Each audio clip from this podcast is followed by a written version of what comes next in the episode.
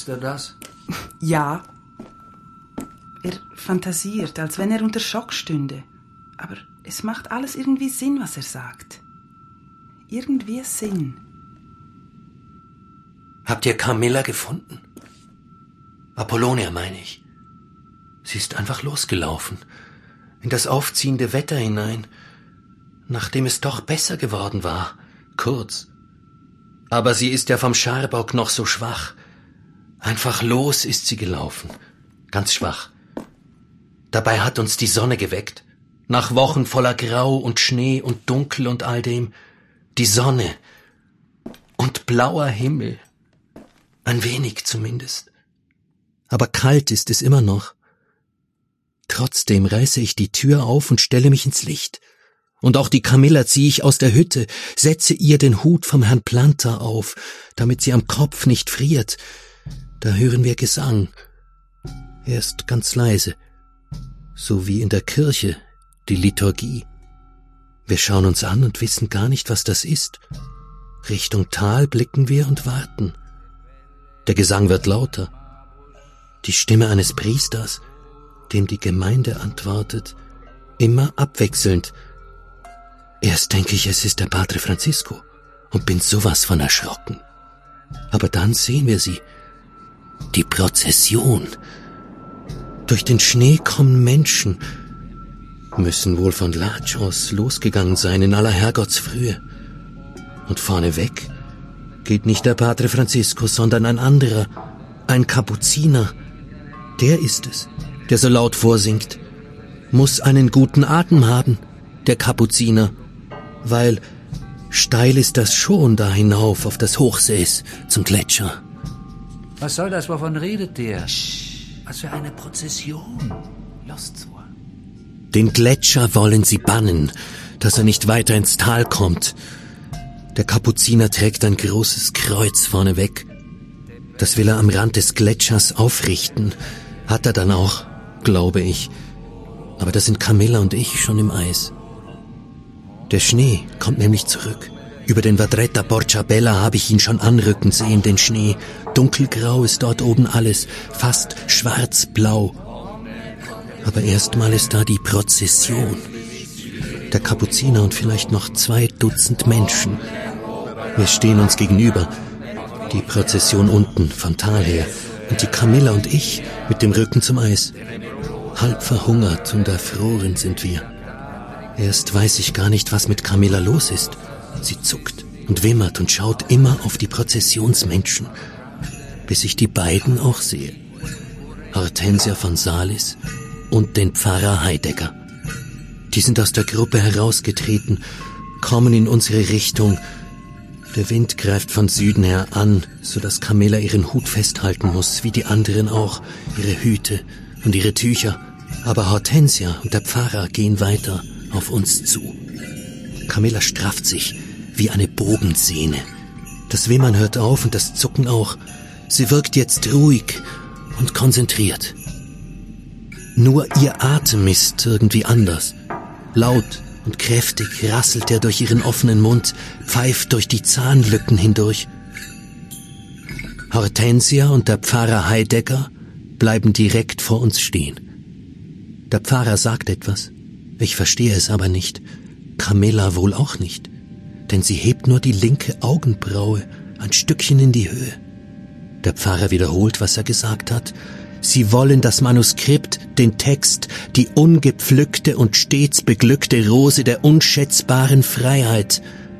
Das sagt er, der Pfarrer. Und dass ich den Text dem Padre Francisco weggenommen habe. Ich habe keine Ahnung, woher er das weiß. Sofort beginnen die Papiere unter meiner Jacke meine Brust zu brennen.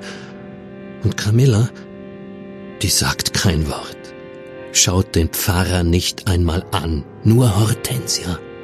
Die sieht sie an. Und plötzlich ist die Sturmlaterne wieder da, ganz hell und gleißend. Und das, obwohl der Himmel schon längst wieder zugezogen ist, ganz dunkel. Doch Camilla steht da und ihr Schein fällt auf Hortensia. Irgendwann geht ein Schauer durch Camilla hindurch, ein Ruck, sie macht einen Schritt auf Hortensia zu und küsst sie. Auf den Mund. Lange. Alle schauen, sind fassungslos. Ich auch.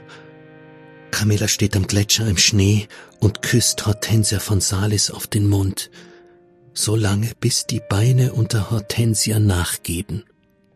Sie fällt in den Schnee, richtet sich wieder auf und sagt etwas. Ich war es. Ich habe dich angezeigt, Apollonia. Das sagt sie. Erst schaut Camilla sie nur an. Dann lacht sie.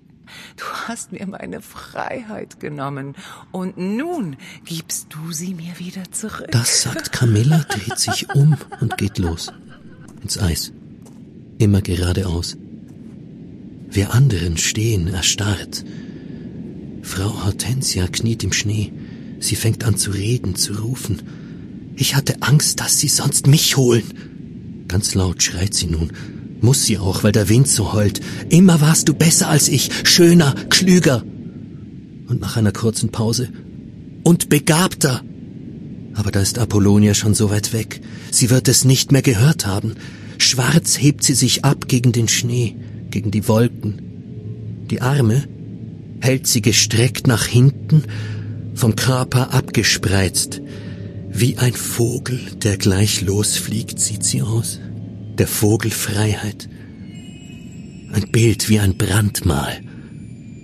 Da packt mich der Pfarrer bei der Joppe, greift hinein und zieht Camillas beschriebene Zettel daraus hervor, als wenn er mir das Herz herausreißt. Er hält sie in die Luft die ungepflückte und stets beglückte Rose der unschätzbaren Freiheit, das Manuskript, ruft er. Es darf nicht gedruckt werden. Erste Schneeflocken fallen, noch sind sie ganz leicht und vereinzelt. Sie tanzen uns um die Nasen herum. Ich atme tief durch, starre auf die Zettel. Camilla hat gesagt, ich weiß nicht, ob ich weitersprechen darf, tue es aber trotzdem. Camilla hat gesagt, das ist nur eine Abschrift. Was? Hortensia und der Pfarrer rufen das gleichzeitig. Und nochmal, was? Und dann, du lügst. Ich schüttel den Kopf und mache mich los.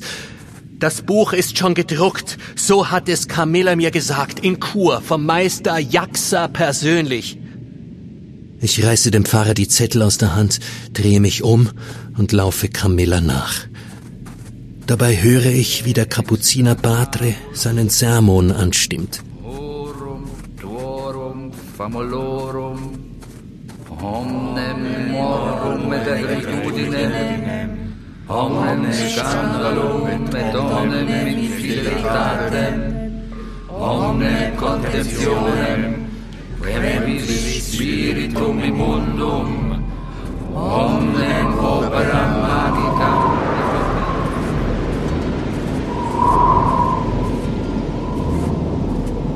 Und dann fällt der Schneesturm über uns her.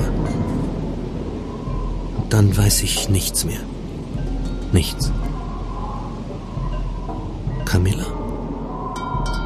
Sie ist da draußen.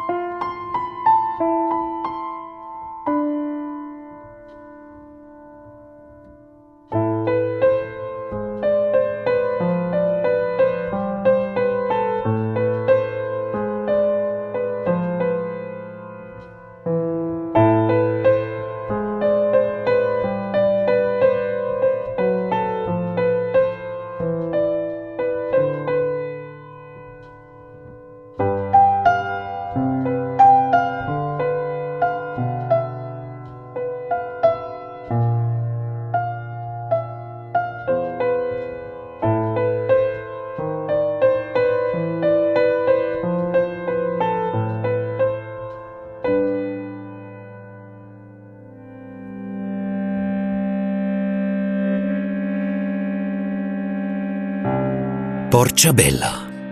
Der Vogel Freiheit. Ein Wanderhörspiel von Andreas Ulich. Jan Rupf als Elis, Isabel Paris als Camilla, Sarah Francesca Hermann als Bergretterin, Peter Jeklin als Patre Francisco.